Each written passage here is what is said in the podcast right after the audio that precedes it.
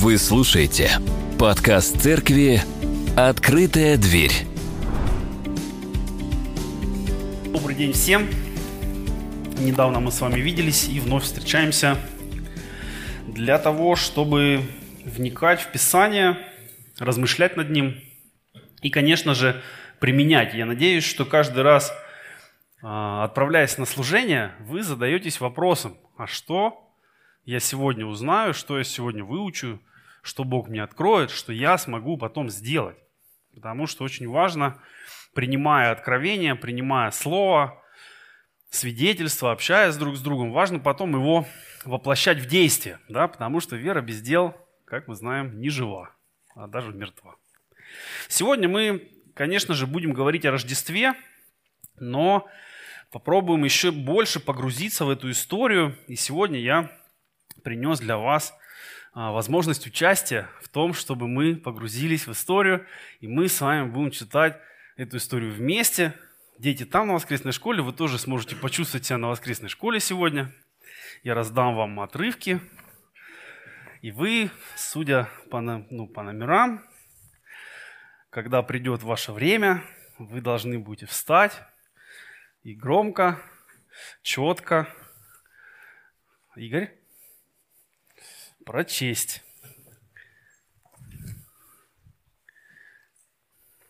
Кто еще хочет? Давай. Итак, мы будем с вами читать стихи евангельской рождественской истории из, из э, Евангелия от Матфея, первой главы, с 18 стиха до конца второй главы, если кому интересно. И давайте начнем.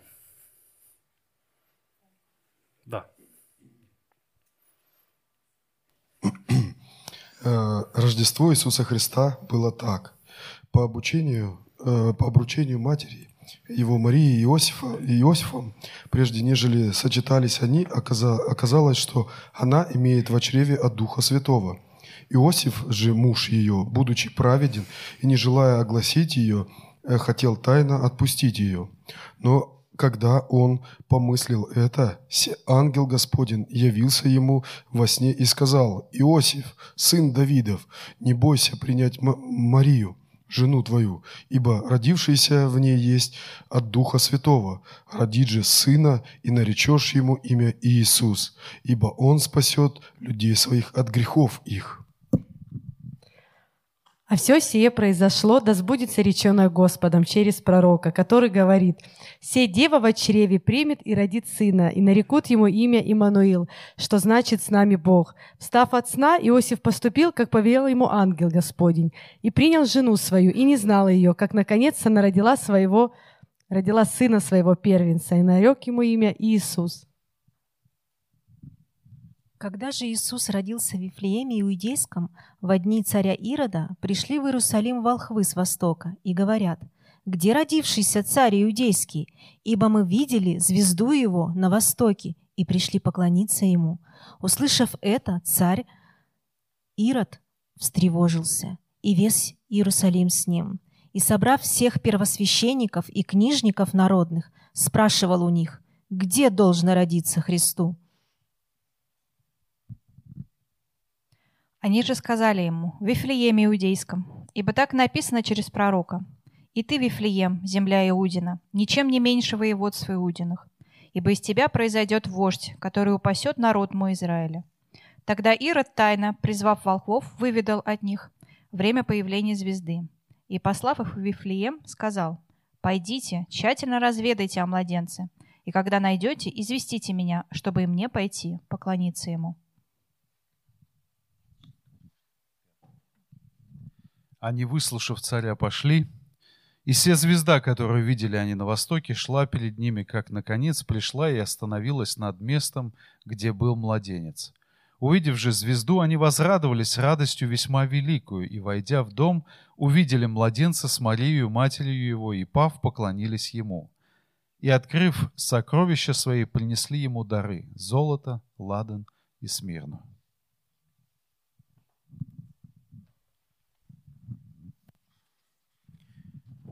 И, получив во сне откровение не возвращаться к Ироду иным путем, отошли в страну свою.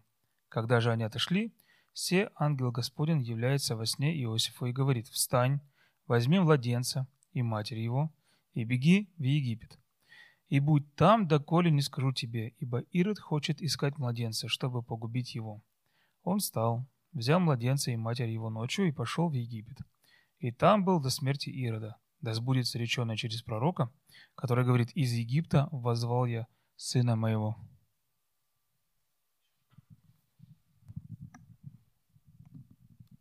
Тогда Ирод, увидев себя осмеянным волхвами, весьма разгневался и послал избить всех младенцев в Вифлееме и во всех пределах его, от двух лет и ниже, по времени, которое выведал от волхвов.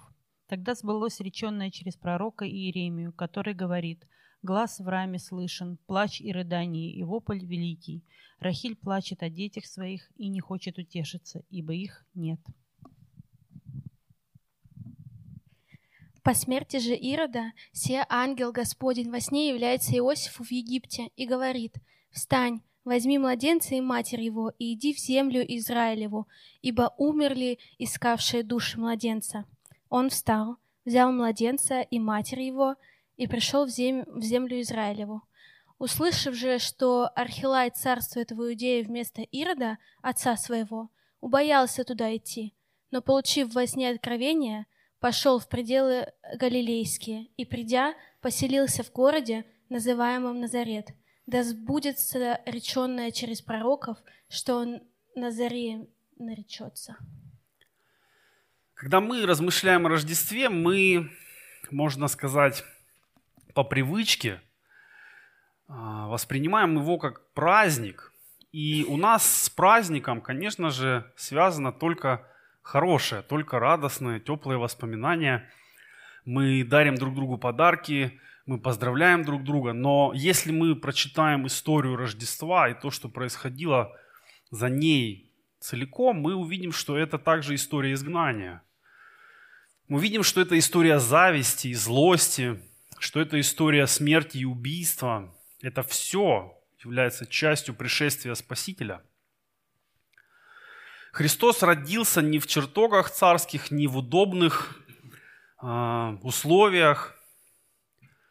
И мы, глядя на рождественские фигурки, например, тоже видим только часть истории. Мы видим э, фигурки Марии, Иосифа, но, например, мы не видим фигурки постояльца гостиницы, который им отказал. Мы видим фигурки волхвов, но мы не видим фигурки злого царя Ирода, например. Мы привыкли вычленять часть истории Рождества, потому что это праздник, и в нашем понимании праздник, конечно же, должен быть добрым и хорошим, и это так. Но в то же время а, нужно понимать, что Писание говорит нам а, о Рождестве, не для того, чтобы просто рассказать о празднике. То, как родился Христос, то, куда Он родился, в каких условиях, что последовало за ними. Это все говорит нам о том, что, что Бог хочет нам показать. Почему бы Христу не родиться в других условиях? Да? Почему ему ну, не родиться хотя бы в приличном доме? Почему Бог так плохо заботиться о своем сыне. И, кстати, ведь это тоже является одной из причин неверия да, представителей других религий, что какой-то такой Бог, который вот таким образом сына привел в мир, а, а, и дал ему и погибнуть самой позорной смертью. Но нам важно понимать, что в рождественской истории очень много для нас полезного, кроме вот созерцания рождественского вертепа и пения рождественских гимнов. Мы видим, что Иисус с рождения сталкивается с изгнанием, с преследованием, с ненавистью. И я не знаю, задавался ли он а, по-человечески когда-либо вопросом, а чего стоило его рождение его народу. Ведь это очень серьезная цена, которая была заплачена за это, если мы подумаем. В основных персонажах да, рождественской истории я думаю, каждый из нас сегодня может быть с кем-то себя может ассоциировать. Я сегодня предлагаю вам об этом подумать. С кем вы могли бы себя ассоциировать в рождественской истории? Ну, кроме зверей, конечно. Может быть, вы можете ассоциировать себя с Марией, которой было сделано э, такое предложение, которое требовало очень дорогого решения. И мы читаем, что ангел пришел, ангел сказал, Мария чуть-чуть, как нам кажется, усомнилась, но говорит, да будет мне по слову твоему. Да? И в нашем понимании это происходит очень быстро. Буквально вот за какие-то секунды. Ну, чуть-чуть усомнилась, но потом согласилась. Но ведь на самом деле мы не знаем, сколько она думала над этим. Конечно, никто не мог ей помочь в том, чтобы понять, что значит быть матерью Спасителя. Как это, что от нее это потребует и чем это закончится. Но по-человечески она уже вполне понимала, какую цену ей придется заплатить за то, что у нее будет ребенок не от ее мужа. А, отвержение соседей, родственников, косые взгляды, неприглашение в какие-то дома, да, потому что не хотят там видеть людей с плохой репутацией. Как к ее сыну будут относиться, зная, а точнее не зная, чей он. И вот, вот это все, это цена решения. И она идет на это решение, она, она решает принять последствия, да, по крайней мере те, о которых ей известно – может быть, в вашей жизни сейчас есть какой-то сложный выбор, и вы где-то на перекрестке. И вы думаете, да или нет? Вы думаете принять предложение, которое Бог вам озвучил как-то. Да, может быть, прям видением, может быть, через Писание, может быть, через людей, через ситуации. И вы, и, вы, и вы точно знаете, что это Бог, да, что это не ваши мысли. Вот как Мария, она же не усомнилась ни разу, что может быть, это мне приснилось, может, это видение, потому что ангел точно себя проявил таким образом, что она не сомневалась, кто к ней обращается. Может быть, это вы, может быть, это ваша ситуация. Может быть, вы, как Иосиф, который не знает, что делать, и вроде хочет сделать все правильно, но его правильно в Божьих глазах оказывается совсем неправильно. Да, ведь Иосиф хотел поступить именно по тому самому закону, которому его учили с детства. Как жить, как создавать семью, и что делать, если вдруг не получается вот с этой семьей. Да? И он ну, не, не пошел на публичное оглашение этой неприятной ситуации, и мы читаем, что он хотел ее тайно оставить. И вот ангел приходит, и Иосиф тоже принимает весть ангела, зная, ну или предполагая, по крайней мере, что за этим последует. Да? А что за этим может последовать? Я, честно говоря, ни одному мужчине никогда не могу пожелать, испытать, когда кто-то, смотря на него, спрашивает, а твой ли это сын? Ведь мы знаем, что там все как-то было странно, да? И это, это даже в наши дни странно, но в те дни это, это был как просто приговор, как что ты, ты просто непонятный лузер, и ты еще ее и не оставил. И он, зная или предполагая, что ему предстоит, он, он платит цену решения. Хотя ему страшно, хотя э, есть другие варианты. Вот может быть вы как Иосиф, который опасается, потому что его правильное решение может быть сложным для него и для окружающих. Может быть, вы как пастухи, которым ангелы явились в самое обычное рабочее их время. Да, вот представляете, вы делаете свою работу обычную, которую делали годами. И вдруг посреди этой работы, посреди рутины, если можно так сказать, вы видите Бога, причем так, как никогда раньше не видели. И вы принимаете Его весть и следуете за ней. Вот пастухи, мне кажется, это идеальный пример а, правильного отклика на Евангелие. Да? Они услышали, поверили и пошли, посмотрели, приняли. И часто мы можем оставаться слишком заняты своим, да? Но они же могли остаться на поле. И они могли сказать, ну, у нас тут работа, мы, ну, ангелы, хорошо, но мы никуда не пойдем, мы слишком заняты. И, к сожалению, сегодня очень много людей слишком занято для того, чтобы, оставив свои какие-то задачи, заботы, пойти и увидеть Христа. Может быть, это вы? Может быть, вы слишком заняты чем-то, хотя ангелы уже не раз пели вам. Может быть, вы как волхвы, и в наших, ну, нашей традиции волхвы часто это как, ну, какие-то фокусники, что ли. Да? Но на самом деле это мудрецы. Говоря сегодняшними словами, это ученые, это люди глубокого знания.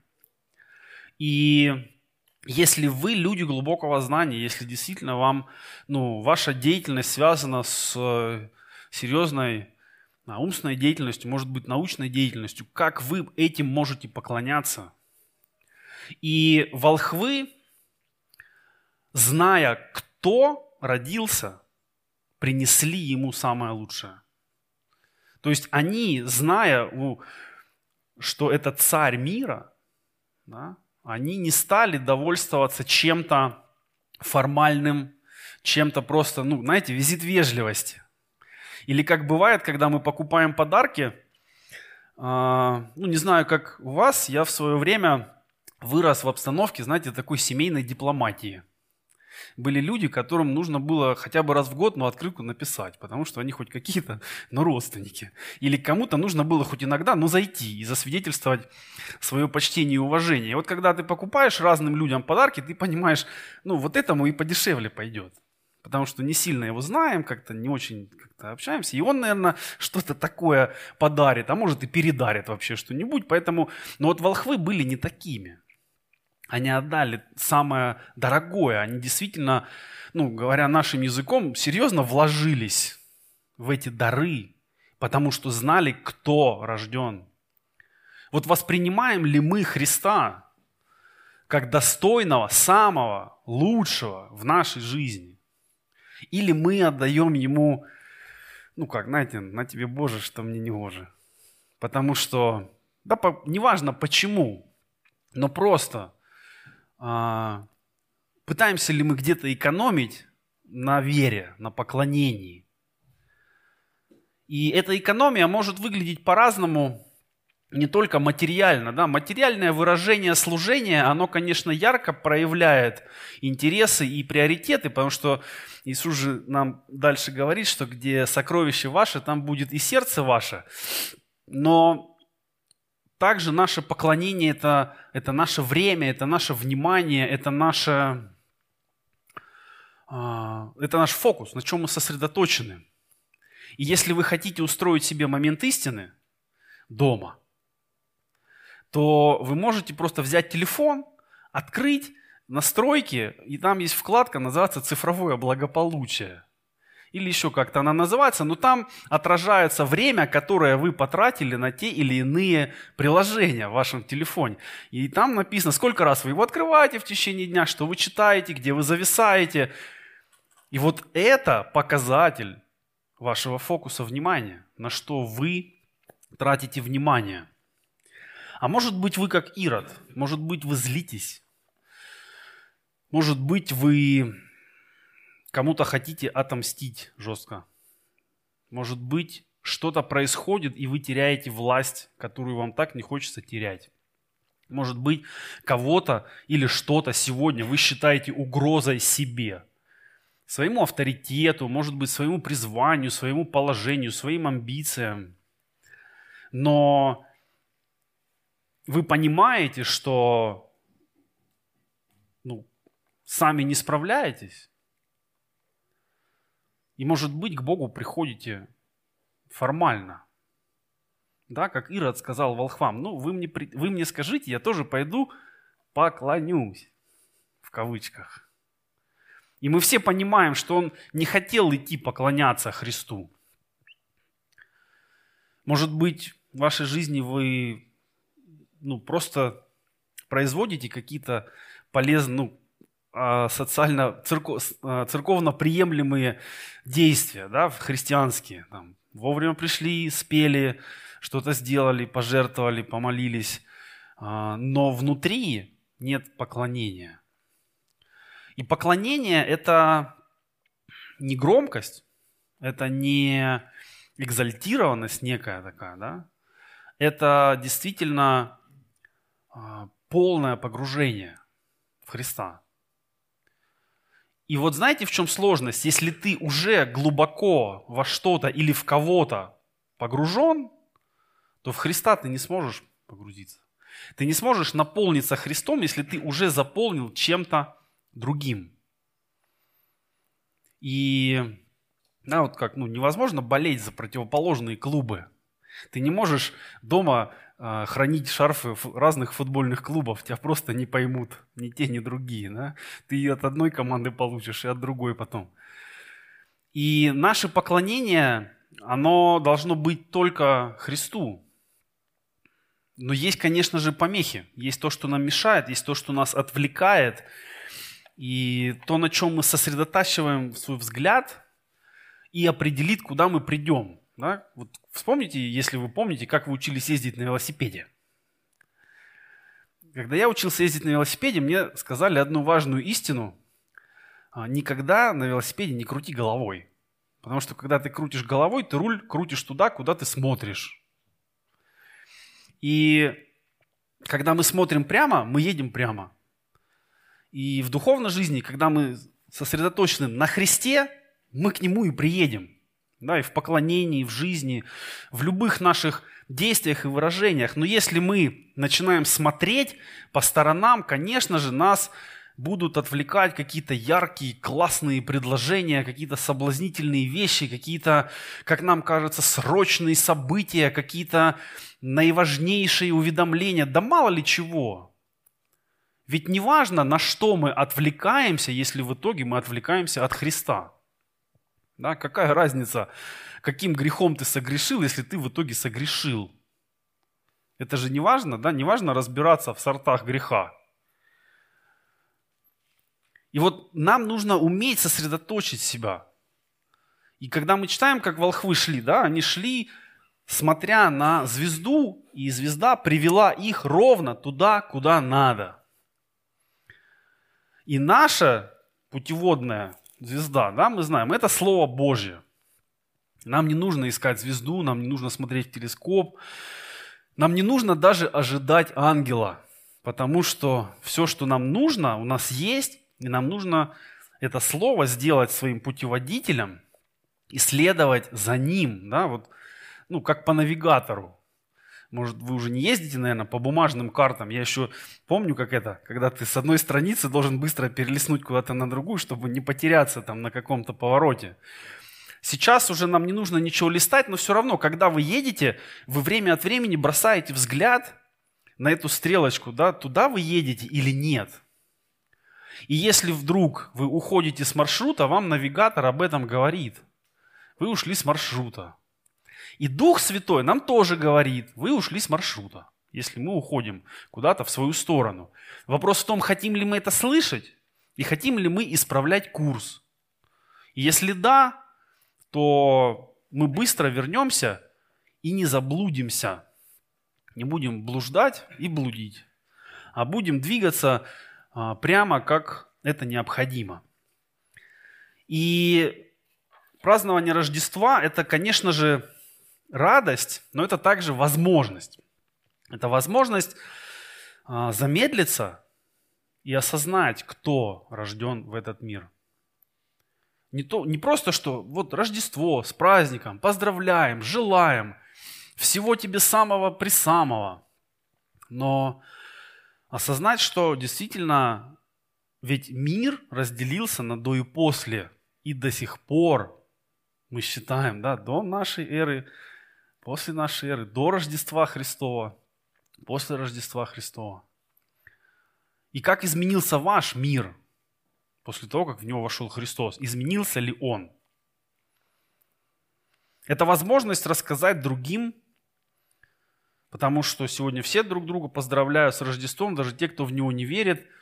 И подарки люди дарят друг другу. И это возможность остановиться и рассказать, может быть, почитать, вот как мы с вами читали историю Рождества, чтобы люди увидели ее в полноте, да, что это цена, которую Бог платит за нас. И когда мы пытаемся сэкономить на подарках, Бог-то не экономил на подарках для нас. И дар Христа, он полноценный, он максимальный, можно сказать. И Бог отдает его нам зачем? Не чтобы нам было радостно, не чтобы нам было ну как-то повеселее в эту там в мороз или еще как-то. Когда мы читаем про ангельскую весть, да, мы очень много внимания уделяем, ибо там, радость вам великая. И мы вот на эту радость вешаем все. А смысл-то в том, что родился Спаситель. Христос Господь. И нам сложно это понять сегодня. Мы не принадлежим к, людям, которые поколениями ждали и ждали и ждали исполнения пророчества. Мы живем в то время, когда оно уже исполнилось. Оно уже произошло. Мы пользуемся благодатью. Мы живем в отличное время, когда доступ к Богу открыт. И нам сложно понять, что когда-то было не так. А ведь когда-то было не так. Когда-то пророк Малахия написал, и все. И после этого долго-долго ничего от Бога не было народу. Вообще ничего. Но тем не менее люди из поколения в поколение передавали закон, передавали пророки и ожидали. И наконец-то они дождались. Они дождались Спасителя – и мы также получаем благодать от этого, хотя мы, ну, можно сказать, мы и не принадлежим к израильскому народу, но так как Бог любит всех людей, то мы тоже становимся полноценными детьми Божьими. И, и в этом радость. И вот надо это в себя вместить, надо это осознать, надо это переварить. И это не всегда вот, ну, удается просто в формате какого-то праздника. Это еще одна возможность увидеть, что произошло в уходящем году. Мы обычно к концу года хотим его побыстрее проводить и забыть, да? Но я предлагаю наоборот, в уходящие, в оставшиеся дни постарайтесь максимально подробно посмотреть на все, что происходило в прошлом году и увидеть, где Бог вас благословил, как Он вас хранил, что Он вам открыл, куда Он вас вел, к чему Он вас призывал. И если вы прямо помните это, вы можете это даже записать, потому что это одна из заповедей, это одно из повелений. Да? Не забывай, душа моя, всех благодеяний Его. Нам в псалме написано, поэтому а память у нас короткая обычно, поэтому надо это фиксировать. Это важно, потому что когда в вашей жизни начнется какая-то череда испытаний, то, что вы помните о верности Божьей к вам в прошлом, будет очень сильно поддерживать вас. И это возможность закрыть все незакрытые вопросы уходящего года. Да, с кем нужно примириться, кого нужно простить, кому что нужно возвратить, а, от чего, может быть, уже отказаться окончательно в этом году, а, сделать так, чтобы следующий год он стал качественно другим для вас. И это тоже Бог дает нам эту возможность.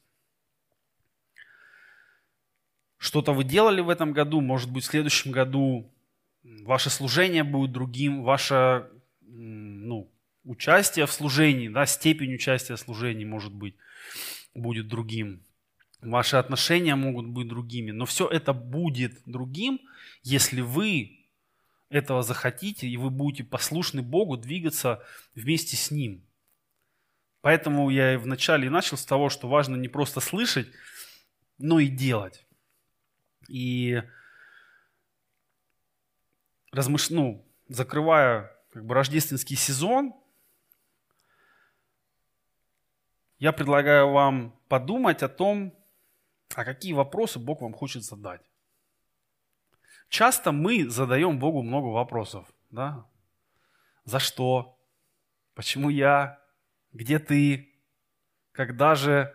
Когда же, когда же? За что мне это все? И вот, когда вы задаете Богу какие-то вопросы, подумайте, что, ну, может, и Он вас что-то хочет спросить. Да? Когда вы задаете Богу вопрос, почему я, а Бог может сказать вам, почему, почему бы и не ты в чем-то, да? Может быть, вы спрашиваете Бога, когда? О важном для вас. Вот что-то для вас важно, вы ожидаете, беспокоитесь, спрашиваете Бога, когда, когда. Но ведь и Бог вас о чем-то спрашивает, когда. И вот что вы Богу отвечаете? И, ну, как, может быть, предложение, если, если хотите, можете им воспользоваться. Вот ваше молитвенное время, когда бы оно у вас не происходило, вы можете разделить на две части. Первую часть, когда вы Богу говорите, а вторую часть, когда вы от Бога ожидаете, слушаете и принимаете. Потому что если эту часть, ну, можно сказать так, формально не выделить, то мы, мы и все время займем своими разговорами к Богу, своими претензиями, жалобами или восхищением. Но важно уделять время действительно, чтобы услышать Бога. Услышать для того, чтобы исполнить. Потому что в этом и есть смысл Рождества. И Христос показывает нам, что Он и услышал, и исполнил, и мы, следуя за Ним, да, мы же должны стремиться быть подобными Христу, мы, следуя за Ним, также можем слышать волю Божью и исполнять ее. И тогда Бог будет продолжать через нас влиять на окружающих нас людей, на окружающий мир. И дальше царство его будет расширяться с помощью этой церкви, которая на сегодняшний день здесь находится. Аминь. Аминь.